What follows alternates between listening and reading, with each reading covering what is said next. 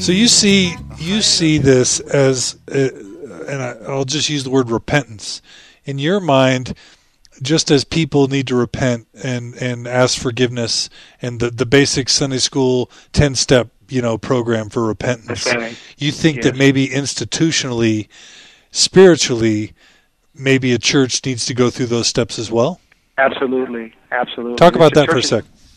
I, I, I don't think churches are held exempt, or should, should be exempt from that. Churches are reflections of people's people's interests, um, people's beliefs, and people's values, people's mores, and they should be held to the same standard. If we're requiring individuals to repent for the sins that they commit, we should also hold our institutions accountable. That's called democracy. That's what we call that typically.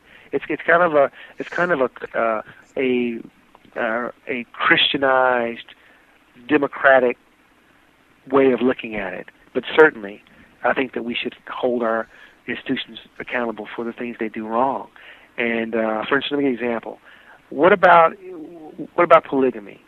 The whole polygamy debacle. 1890, polygamy was overturned. The manifesto, right?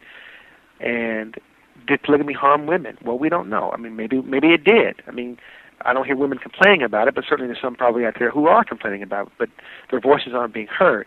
But let's say, for instance, if women were just as outspoken about polygamy as as you know people of color seem to be about the priesthood issue, the church should have the church should take responsibility for that and say, you know, that was that was that was that was the wrong thing to do.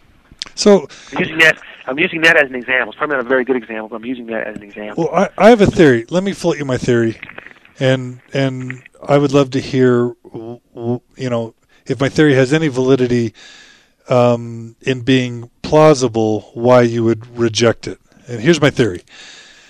I, I like to ask people if if you know if Gordon B. Hinckley or you know Boyd K. Packer or whoever knew that um, there was a decision that needed to be made or or a step that needed to be taken that would in reality seriously harm to destroy the church but it was the right thing to do would they do it and and how does that relate to what we're talking about? It's simple. They live and breathe by authority. They um, you know are god's mantle on the earth. They are prophets seers and revelators.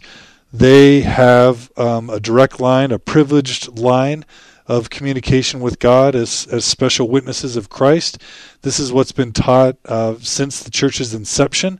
It's the it's the primary and, and bedrock of authority um, upon which you know the the church has rested, and and so to come out and say, you know, our predecessors were wrong, they were flawed, they were just men.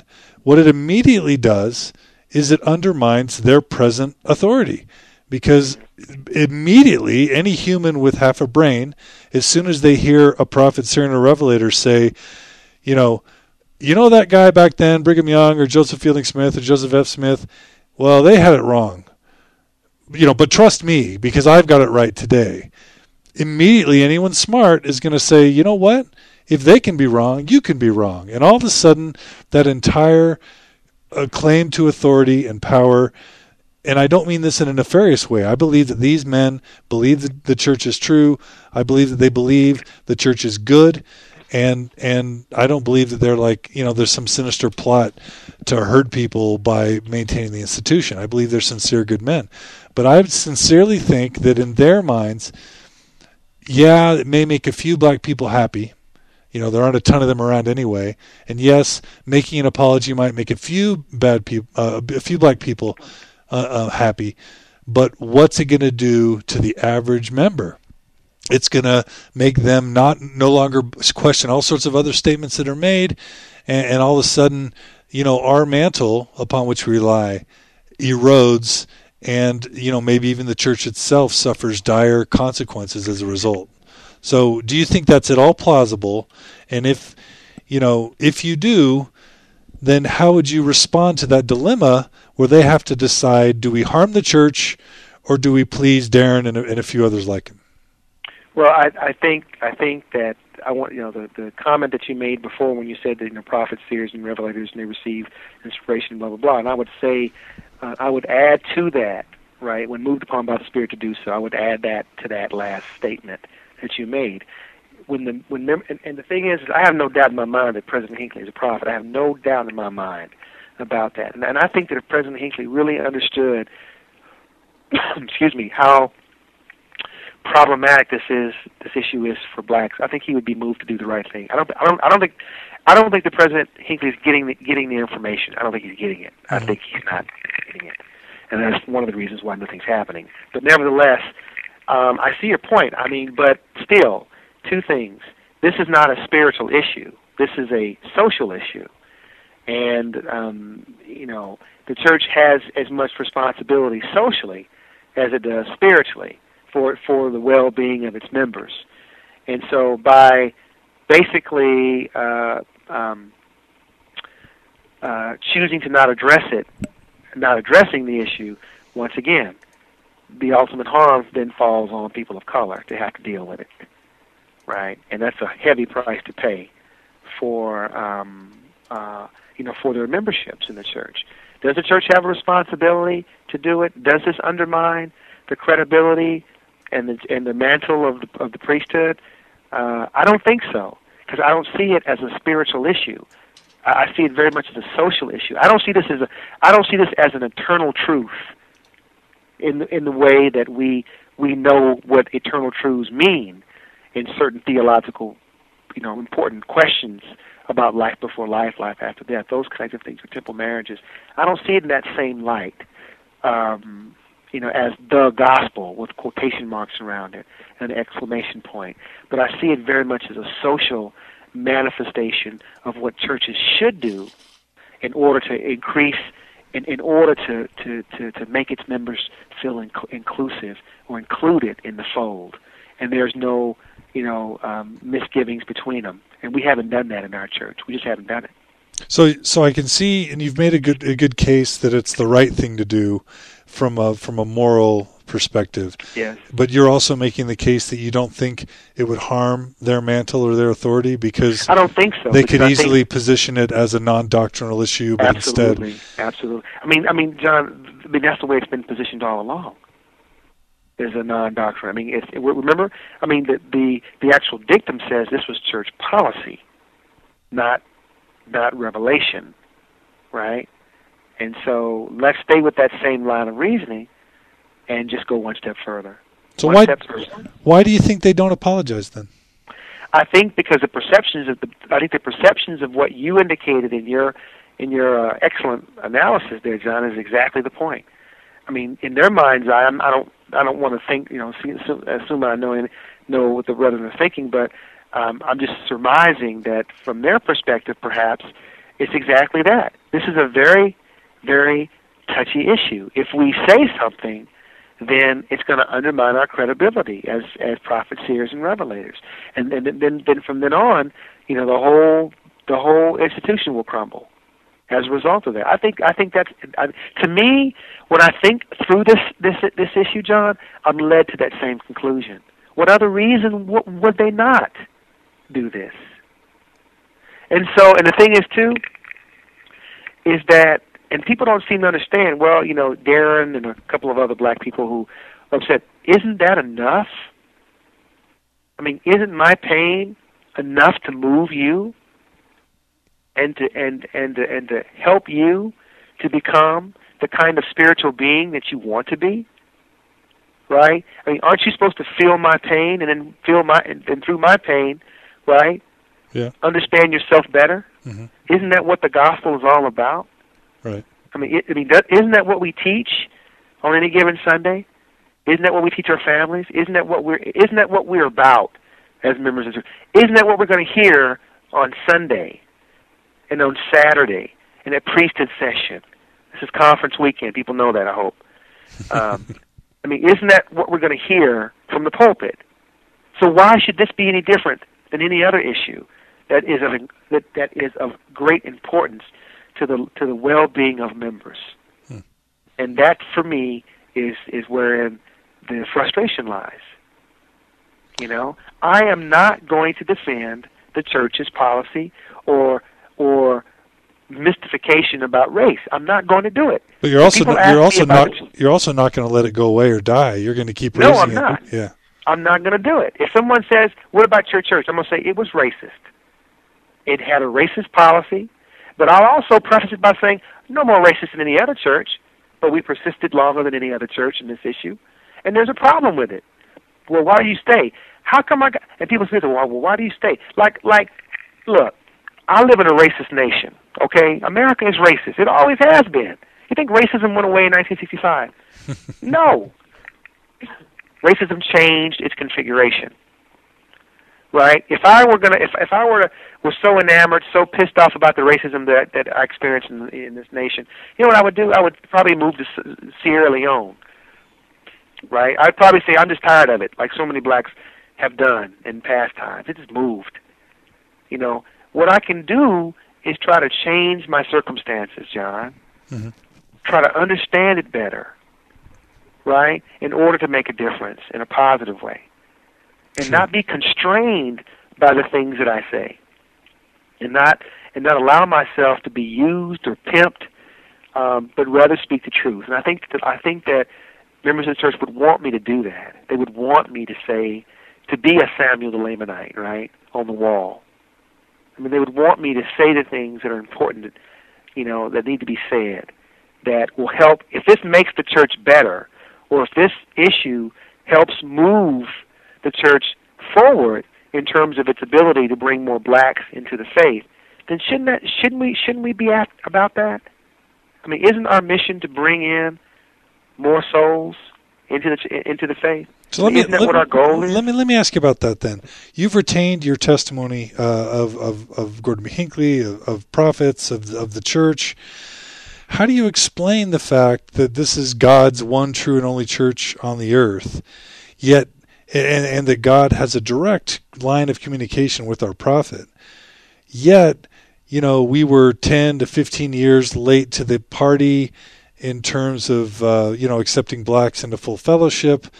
Uh, we we oppose civil rights, and you know today you know the brethren still haven't apologized. So, how do you reconcile your belief in the divine origins and that direct line of line of communication with the prophets, your belief that God isn't a racist, that that this wasn't church doctrine, and the fact that you know we're either really slow or or refusing to do the right thing? Well, I think I think we're caught up in in the you know we're caught up in the in, in our times. I think that there there are certain forces that are at work that are moving that sort of took its place, if you will, and created these kinds of tensions within the church. For instance, you've got you know unfortunately you have um, a, a kind of mentality that persists within Utah in particular and and amongst a lot of the you know a lot of people i mean utah is very republican and i and i'm not going to attack the republicans but but there is a very there's a very sp- specific way of seeing the world through a Republican through Republican. Okay, wait, eyes. wait, wait. You're giving me sort of a socioeconomic analysis or cultural analysis. Okay, okay, okay, okay. And the same thing is true when you look at Democrats. Same kind of a thing. So it's not just Republicans, but also Democrats. Right. But I think that for me, John, the way that I reconcile this in my own head is that the truths that have been taught by prophets of the church, preceding prophets, and up to the present day, up to President Hinckley, are eternal. I mean, the church answers questions about very important matters, spiritual matters, temple marriages, the notion of family, life after life, life before life, the nature and disposition of God. These are the kind of questions that no other faith can answer for me. I might ask someone someone else it might be different, but for me, this church answers those questions in ways that are that are absolutely uh, uh, consistent with with I think at least the way the way I interpret uh, Scripture, not just the Bible, but you know our present day Scriptures first of all. So I see that as absolutely the case. Now, does that mean that these men are you know can be flawed in other ways in, in ways in which they see the world? Absolutely yes. And what that demonstrates to me is the complexity of, right? I mean, it demonstrates beautifully the complexity of the human condition, right? That you can be one thing and yet be another, but yet be very focused on in one direction, right? I don't discount the brethren's um, spiritual, uh, you know, spiritual guidance because I see them as being somehow racist or whatever. And I'll, I'll, I guess I'll say this: Can I be controversial again? you know I'm going to be anyway. Um, I'll just say it. I'll just say this: I believe all white people are racist, John. Mm-hmm. And I, and I believe that they're racist not because they're out there burning crosses on people's lawns, but because white people have a high, a whole lot of white privilege Mm-hmm. that they get to cash in every day. They can they can walk through a store and not have to worry about being followed. They don't have to worry about being pulled over because they're black or brown, right? They can go to high school every day, right, and have the curriculum pretty much testify to the existence of white people, and have one or you know maybe one or two chapters that deal with black people or Native Americans, right? You can go into a store and find food and hair products, right, that represent white people. Even band-aids are flesh-colored, tone, they're flesh tone colored, right? I mean, white people have a lot of privilege, and so they're racist because their race, right? And, and, and I'm saying race. I'm using race as for lack of a better word. There's a better word there because they receive benefits in a racist society. That's why, not because they're out there burning crosses on people's yards and Right. stuff like that. Uh, but there's something called systemic racism, and, and when white people own that, John, when they own that, that's when we can start to change things. Sure. But you but you said something very compelling earlier, and I hope your listeners caught that. You said so. Then the changes then that the brethren need to make are moral changes. That's so profound and it's very important because I think you hit it right on the head, John. What incentive do white people have to change? What incentive do they have? Moral. That's the only incentive they have to change. Is a moral incentive. Well, have whites changed morally? Well, you can. Some can argue yes. They some can argue yes they have, but they've also backtracked a lot too. So change only occurs, civil change, right? When when that change directly benefits white people. If whites have benefited from the change, then change will happen. Mhm. If there's no if there's no benefit to whites, there's no change. Right. So what's the benefit to whites to change to to come out and state to make a statement about this issue about blacks? How does how does that benefit whites? Right. I mean, I mean, is there a benefit other than a moral benefit and a psychological benefit? Is there enough? In fact, uh, Ro- Roediger, uh, a guy named David Roediger, and a guy named uh, uh, a little well, unknown guy named W.E.B. Du Bois talks about a psychological wage, right? That racism provides a psychological wage, a one-upmanship, if you will, even if it's subconsciously, uh, you know, working at the subconscious level that whites have can always endure or cash in, and it's true. So, but but is there a material benefit from making this change? Well, the material benefit, if you look at it in terms of raw numbers, is bringing more blacks into the church, and bringing bringing more blacks into church is going to help increase the tithing pool, depending on what kind of blacks you bring in, right? Or or, uh, or new areas of growth, membership growth, when other areas might be stagnating. That's right. Yeah. So if you look at it economically that way, and you have to look at, and, and uh, I mean, I'm not, I'm not saying that just for the fact, just, you know, just to say that, yeah, economically it's going to be more. No, I'm just using it as an example. There's got to be some kind of a benefit in order for change to happen. That's the way it's been historically. Right. Um, you know, uh, and that's beyond the scope of this discussion. But, but um, moral changes, whites have been very slow to move on moral changes and to stick with them because it hasn't benefited them. Right. Do you, do you ever? But do you ever spiritually shake your head or shake your fist at God and say, No. "Now, God, I'm, never. I'm in your church. I've Never. followed your word. Why are you allowing the church that I hold most dear to to be so slow?" Or you know, Never, why? never. I've never done that, John, because I'm not going to use God as a scapegoat for white racism. I fully hold white people responsible for this. God has nothing to do with it. It's the way in which God gets interpret, interpreted by white people. What about through God through allowing? What about through allowing it to happen? Well, I mean, I don't think God. I, I, I mean, I think that God allows us to work out our own, our own salvation. I mean, He says that, right? I mean, I mean, it's the nature and disposition of man to work out their own salvation. When we work out, we work out our own salvation. So free right? Free part of that agency. means, yeah. agency is, is certainly a part of that, that that that working process, and so we have to work this out, John, and then God will smile on us once we Hmm. once we finish the fight. He'll smile on us then. You know, Wow. I think there's been moments when God has intervened in certain circumstances, but um, but I think in, in terms of this issue, I think he's he's waiting on us to, to get. I mean, th- does it surprise anybody? People are always surprised when they when they recant the story about President Kimball. He went to the he went to the temple, the upper room. He prayed, right? And the God and the Lord said, "Yeah." The Lord probably would have said, "Yeah," a hell of a lot longer, uh, sooner than that, right? If if if if the if the right people had a had done the right thing and asked the Lord and asked the Lord for rem- remember uh, prayer 101 you ask the Lord to confirm the decision that you make right, Right. you don't ask the Lord to give you to give you a sign you ask the Lord you make a decision and you pray for confirmation Right. Now, that's what you do No. President Hinckley made a, de- he made a, he made a decision Kimball. Excuse me I'm Yeah. sorry No, no, no. Yeah. That's good. President Kimball made a decision. Well, President Hinckley made a decision too. Several decisions. I don't know what they were, but I'm sure he received confirmation. Right. I'm covering my tracks when I did that job. No, that's good. Now, now, to be fair, David, David O. McKay is reported to have, have stated on several occasions that he did ask the question and got a clear and distinct not yet. And I've heard some people theorize that if that is the case, now I, I, I could hear you saying that he maybe wasn't listening correctly, which is possible. Prophets aren't perfect. Mm-hmm. But I've also heard people theorize that if blacks, if the priesthood was withheld from blacks, it was because of the white man's unworthiness, not not the Yeah. black man. yeah, It- I agree with that. I agree with that. but then is that reverse, is that reverse racism then?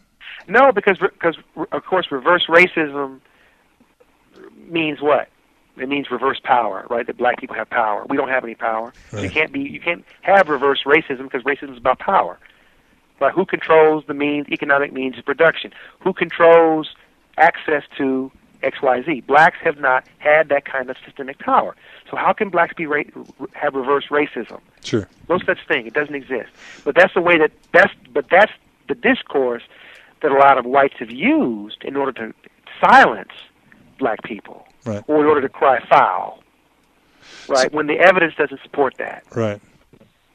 So, so tell us about uh, the fateful day when you found out you weren't going to be employed at BYU anymore.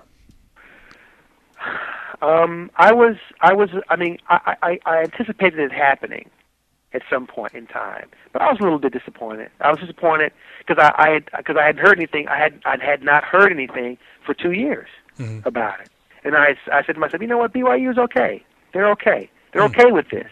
You thought you were You know? safe. Yeah, I thought I was, uh, you know, I thought, yeah, you know, I'm okay. You know, no one's going to call me on it, and sure enough, I got called. What happened? Tell And us. so tell I- us. Tell us so I about the day. Tell us about the day, or you know. Well, the day I was I was actually in, in L.A. in Los Angeles when the, and they emailed me. Can you believe that? The the employment office emailed me and said that I couldn't teach my class anymore. When I emailed them back to inquire as to why, they said we can't tell you. We don't know why. Hmm. So I dug a little bit deeper and found out that the email that the decision had came from this guy named Richard Williams. And Richard Williams is a henchman for the for the administration. He's only doing his job. You know, he's doing. You know, they they you know they itch, he scratches. Right. I mean, that's kind of how it. That's kind of how it works. Mhm. I don't hold anybody. I don't hold anybody personally accountable for anything there. I mean, I just, I just, it just, it, to me, it's just, sa- it's a sad commentary about the lengths that people will do to silence people, to keep mm-hmm. people silent, right, and to not allow the kind of discourse that needs to happen in order to make effective change. Right. Getting rid of me is not going to make this issue go away Sure. it's going to still be there. It's never going to go away until they actually do something about it. I'm not the only one in this fight. John, Sure. you know, John, you're in this fight. It may, may be a different way. You know, Darius Gray and Margaret Young are in this fight. Right. You know, Richard- there are others out there Richard who are, Dutcher. who are who are engaged in this. Uh, Helmet is engaged in this fight. There's Sure. a ton of people who are out there doing this. It's not just Darron. So silencing Darron is not going to make things, uh, you know, go away. Now it might be more problematic because Darron happens to be black, and so that that really indicts BYU. Okay, they fired this black guy for that, and he's black, and he's calling on his church to apologize for the treatment of blacks and they fire him. Okay, that wait, doesn't look too wait. So tell us how you know that that was the cause of the firing. You got the email. Well, he told Richard Williams sent me in his office and told me. So you asked for an interview with him or whatever? Yes, I made an appointment to go meet with the guy, Okay. and he says to me, "The brethren are upset at you, or disappointed, or upset, or something." Don't remember exactly what his words were because um, of the things that you've been saying. Hmm. And I said, "If," and I said, "Well, if what I have said is is incorrect, then tell me what I said." And first of all, who is the brethren? What brethren you, t- you talking about? The brethren with the big B, or the brethren with the little b, like people like you and other people around here? Mhm. Who are you talking about? He couldn't tell me that. So he literally told me that's the reason. Hmm. Then he says, "Well, why do you do it? Why do you do it?" I said, "Well, why, why wouldn't I do it? why wouldn't I want to talk about my own humanity, John? Yeah. Sure. You know, I mean, why wouldn't I want to talk about my own humanity? And why wouldn't you want to be supportive of it? And, and, and he goes, well, the sociological theories of men will get us in trouble. Because as a so, as a psychologist, I've had to give up those things. I said, well, that's the choice you've made, Richard. That's not the choice I've made. Mhm. This is much more personal to me than it ever would be to you. Then I asked him a very interesting question. I said, "So what you're telling me is that black people then should should just basically wait until the brethren give us some more word on this, and at the same time bear the brunt of bear the bur- burden for racism." You you know what he told me? He said, "Yes." That's what he told me. Yes. I was absolutely shocked when I heard. When I, I mean, I mean, I, I, I, you know, I, I'm used to hearing these kinds of things come out of people's mouths, but I have to admit, sometimes it, it does take my breath away. Right. True. So, and I thought to myself, well, you know, it's BYU's loss. Hmm. It's their loss. And if they ever, if they ever ask me to come back there again, it'll be a cold day in hell right. because I won't work under that. I won't. I won't work under that kind of pressure. That I'm going to be, you know, censored on things that I say. I, I don't operate like that. You So- can call me J. Golden Kimball. So did you appeal? I mean, you have Christensen as a as a friend. How'd you? Well, mean- yeah, well, yeah. Elder Christofferson. Sorry, um, oh, Christofferson. That's okay. I got you. I, I caught you in your words now, John. What you- um, um, Elder Christofferson actually went and spoke to John, oh, excuse me, Richard Williams, and uh, Tanner, John Tanner, and I think President Samuelson. And he came to me, and actually Elder Christofferson, to his credit, came to my house and visited with me. And I mean, this is a nice guy. I mean, this guy, I tell you, I love this guy. Okay, if anybody ever says anything bad about Elder Christofferson, it's going to be me, me and them Right. um, he came to visit me and said to me that he had he spoke to him and that he didn't see he didn't see any problems as to where they would never have me back there again, teaching there again, but that he encouraged me to go on and he said the church needs me. They need you. We need you. You know. So he encouraged you. And uh, So, so you're. Do you think this was a, a first presidency thing, a quorum of the twelve thing, uh, don't know. I first quorum of the seventy thing, or was this just a I think- I- BYU administration? Thing? I think I think it was the board of trustees, the BYU board of trustees, which Elder Packer sits on. Uh-huh. I think it was that it was at that level Hmm. that this came down. I, I mean, I don't know for sure. Right. I'm only surmising, but I think it was at, at that level that this whole thing happened. But are you? I mean, you did go to the U so that you could go back to the Y. Are you? Do you feel saddened or disappointed? Yeah, I do because I think that BYU needs me. They need me, and uh, I don't mean that. Uh, on, I hope your listeners don't take this wrong. I don't mean that in a negative way. That I'm trying to say I'm off the chain. I'm really great and all that. But I think they need people like me teaching on that campus because I think I bring something special to the to, to the discussion about a, a number of things. And our students are our students typically come out of BYU extraordinarily ignorant about race. Remember, BYU is a very upper middle class church, white upper middle class church, and so most of our students don't really hang around people of color.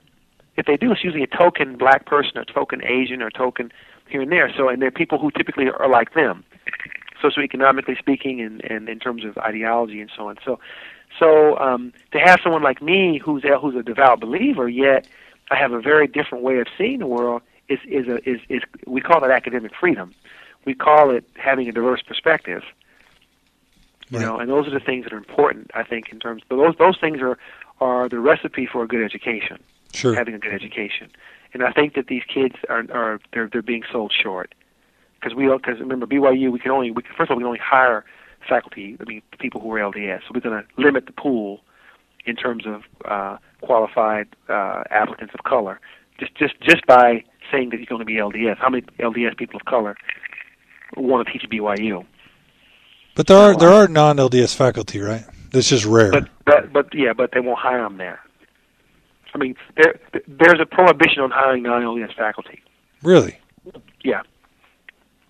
You can only hire LDS faculty at BYU unless you have an absolute uh, uh, critical critical um, position in an area where you can't find anybody. So Mhm. then you can bring somebody non-LDS in. But who but who would want to come? Right. So where are you today? T- tell us how you're feeling today and, and what your future looks like. Well, I'm going to finish up my PhD, and then I'm going to try to find some employment somewhere. Try to find someone who wants to hire me to teach. In the field of Anyone knows? I'm looking for jobs. Anyone knows of any any good things out there? Let me know. what's your field? um, What what's your interest in field? Well, I, I, my area is, is cultural studies. I study race, representation, gender, um, class, economics, school issues, issues in higher education. Um, those are the areas I'm looking at. I also do some stuff in film, film studies. So um, um, my, my my degree is is um, it's the Department of Education, Culture, and Society. So that covers quite a bit. So we, um, but I've I've chosen to focus my interest in in representation, the way in which people get, you know, the way in which people uh, are um, constructed Mhm. by discourse. Right. So that's kind of what I do, and uh, you know, but again, I don't have any bitterness toward BYU at all. I Hmm. don't. That's unbelievable. Yeah, I, I really don't. I mean, I don't because I have had a tremendous experience there. I really have. I mean, honestly, I, I have had a very good experience there. I mean, just, I mean, BYU. The students I've taught at BYU, to be honest, are, are probably more open-minded than most kids that I've taught. If you can believe that, that's, and I'm serious when I say that. Hmm. The most, the most closed-minded students I've ever had that I've ever taught in Utah, state of Utah, has been at UVSC. Utah Valley State College. I mean, it shouldn't surprise anybody. I remember the big Michael Moore controversy, Right. Sean Hannity controversy down at Utah Valley. Sure. Yeah, that's by far the most conservative school. It's a public. It's a public institution, and that that. But I, I've been able to get away with a lot of stuff at BYU.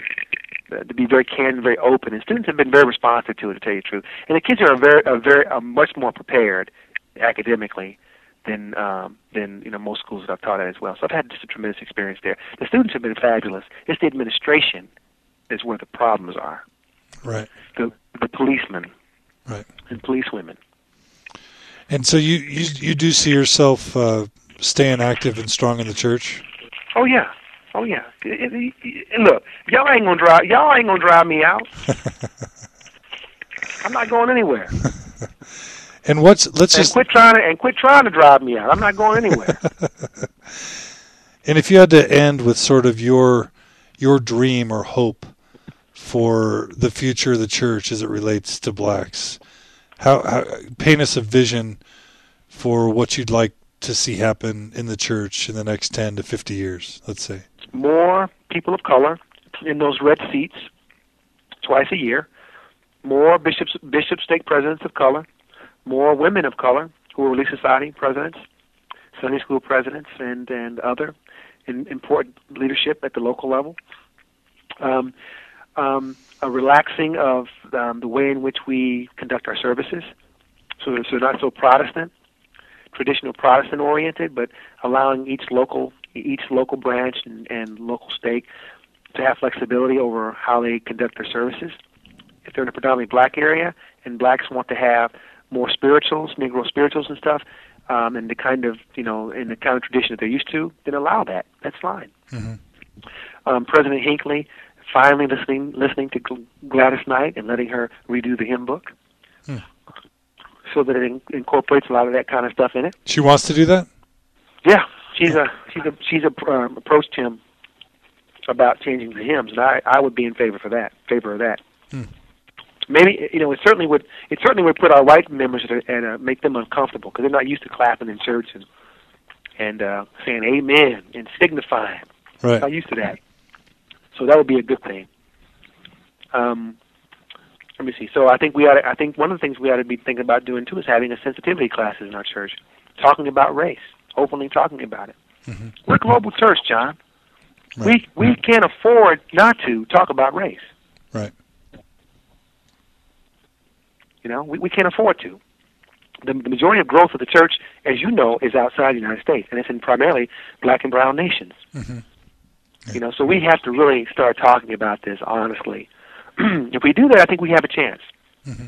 But I want you to know I love the church. I went to church on Sunday here, here in um, in Alabama, and just loved it. I mean, I love it. I mean, I was so, I was feeling the spirit. I mean, I was feeling it. I was like, man, this is great. I mean, and it's, it really helped me. And again, I had one of those, you know, uh oh moments where I was like, uh oh, I'm so, you know, I'm so glad that I, I, I joined. I did what I, I did what I did in the 1981. I'm glad. I'm grateful for it. Right. And um, and I know that the Lord expects a lot of me. I've been giving a lot of a lot of blessings. And so one of the, one of the things he expects of me is, is expects of me is not to be, you know, n- not to lay down and and and let and, and let y'all dictate, you know, uh, and try to silence me. And so I'm not going to do that. And, and, and John, when I say y'all, don't take it personal. I'm talking about white folks as a group. I don't. I don't. Okay. Um, although I take it personally in that I want to help. Um, Oh, I know. I want to help And- make and- those changes. Uh, well, I appreciate this podcast. This has been this has been fabulous. It's And- been long too. Oh yeah, we're up to like two and a half hours. So, um, Oh. So what about an apology? You know, what would you like that? How would you like? You know, do you expect? Paint us the picture of what type of apology to not only the words but the setting. You know, how would you like that to go down? Well, I'm not exactly sure what, what what it would look like, but I think that you know I would like like to see it from the pulpit uh, during general conference. Uh, President Hinckley or someone get up and say, "This is a this has been a long time coming, but you know we've you know we've had numerous reports from members across the country, uh, you know, in the world about the continuation of of uh, uh, folklore about our black brothers and sisters, and we want to, you know, we want to say that such statements and, and, and ideas are inappropriate with teachings the teachings of the gospel, and that we as a presidency do not support or condone any teachings that um, denigrate our black brothers and sisters. And we want and we know that there's there's been a past a past pattern of that, and we want to apologize for it. So that's that's what I'd like to hear. An apology. hmm Yep. Yep. Well, Darron Smith, I just want to thank you uh, so much for taking the time and enduring all my interruptions, for telling uh, us your story. Hey, John. Anytime. I mean, I, in fact, I think your uh, your quote unquote interruptions were very appropriate and very important because you were good at sort of taking me forward and, and you know because I get off I have a tendency to, to get off track, so you were very helpful at putting me back on track. So, and I and I hope that your your listeners, John, will take what I'm saying in the spirit that it was it was intended and um, and recognize that I don't hate white people. Sure. I mean, I don't. I mean, uh, you know, I'm married to a white person. I'm not, I don't hate white people at all. Um, but I think that whites as a group have got to do some work, and they've not done that kind of serious work yet. Um, and remember, the civil rights movement was not necessarily a white movement; it was a Jewish white movement. Yeah. White Jews took responsibility for the civil rights movement. So now, our our European, Northern European brothers and sisters have to step up the plate a little bit and, and do some things. And I hope and I hope that they will. I hope that people will be moved to to to help. And how can how can you help? You're asking the question. What can I do to help? Start writing letters. Write letters to the first presidency, explaining that this is this issue cannot go on. Hmm. Talk to your bishops and stake presidents. When you teach Sunday school, teach a lesson about this issue. I, I've Um, I've actually you know, done. something I, you can do. I actually did that. Um, I've actually done that. See, that'd be per- maybe you could do a podcast, John, on on what what are the essential ingre- ingredients of teaching a class about this, and that might be a great podcast. That should be your. That should be your podcast. We'll, we'll, we'll, con- we'll bring it back. we could do a joint one. Okay. Um, you know, uh, teaching about uh, you know teaching about controversial issues and the, and the importance of open dialogue. you know that that's important in our church. We know we need to have those kinds of moments in our church you know, and and and and letting people know that you can have you can you can you can be you can have a uh, you know an opinion that's outside of mainstream, um, but that that doesn't mean that you're not you know that you don't you know you, you're a non-believer. Right. I mean, I know people are, have gotten ingrained in their minds, John, that when you don't when you disagree with the brethren or disagree with church leaders, you're an anti-Mormon. Well, I want to set the record straight. I'm not an anti-Mormon. So anybody tries to tell me such, you know, um, you're wrong. You're flatly wrong. Mm-hmm. So, um, but I'm I'm a Mormon who's very concerned about the future of the church, and who wants so desperately to see more blacks participate. And I just know we're scaring a lot of folks away. Right. Um, and I, I know and I know that we can be better. Right. So you know I know that we can do better, and I'm just trying to help in that process. So I I, I want people to, if I offended you, then I'm sorry you've been offended, but I hope that you've learned something in the process. Sure. So I'll leave it at that, John. Well, Darron Smith, thank you again. Thank you so much for coming on Mormon Stories. Thank you. Um, we'll uh, we'll make sure and put a blog posting up, and we'll invite our listeners if you want to, you know, send Darron an email or, or put a post up there about your reactions, your thoughts. If you have further questions for Darron, if you want to, you know, help out and see what you can do, we'll probably get some information up there on you know further steps. But please visit us at, at www.mormonstories.org to participate in this conversation. Uh, feel free to send email if you want. Um, but uh, just more than anything, we just uh, thank you all for listening, for tuning in. Again, thanks thanks to Darron for coming on and for Helmut to uh, for facilitating this uh, podcast as well. Thanks again, and um, we'll hey, see hey, you guys. Hey John, before you go off, I, I failed to mention this real quick. I'm sorry uh, to interrupt, but um, um, also, if, if anyone's interested, please watch um, PBS Sunday at 1 o'clock in Utah, KUED. There's a show called Religion and Ethics, and I'll be on that show talking about this stuff uh, more. So if anyone gets any time, please tune into that. If not, go to my website, uh, www.darrensmith.com, and make comments or whatever. Um, don't be rude, though. Be nice.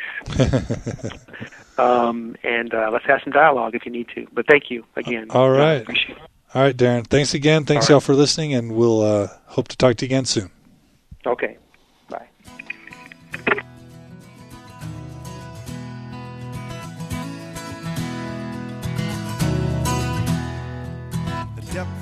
Your dreams,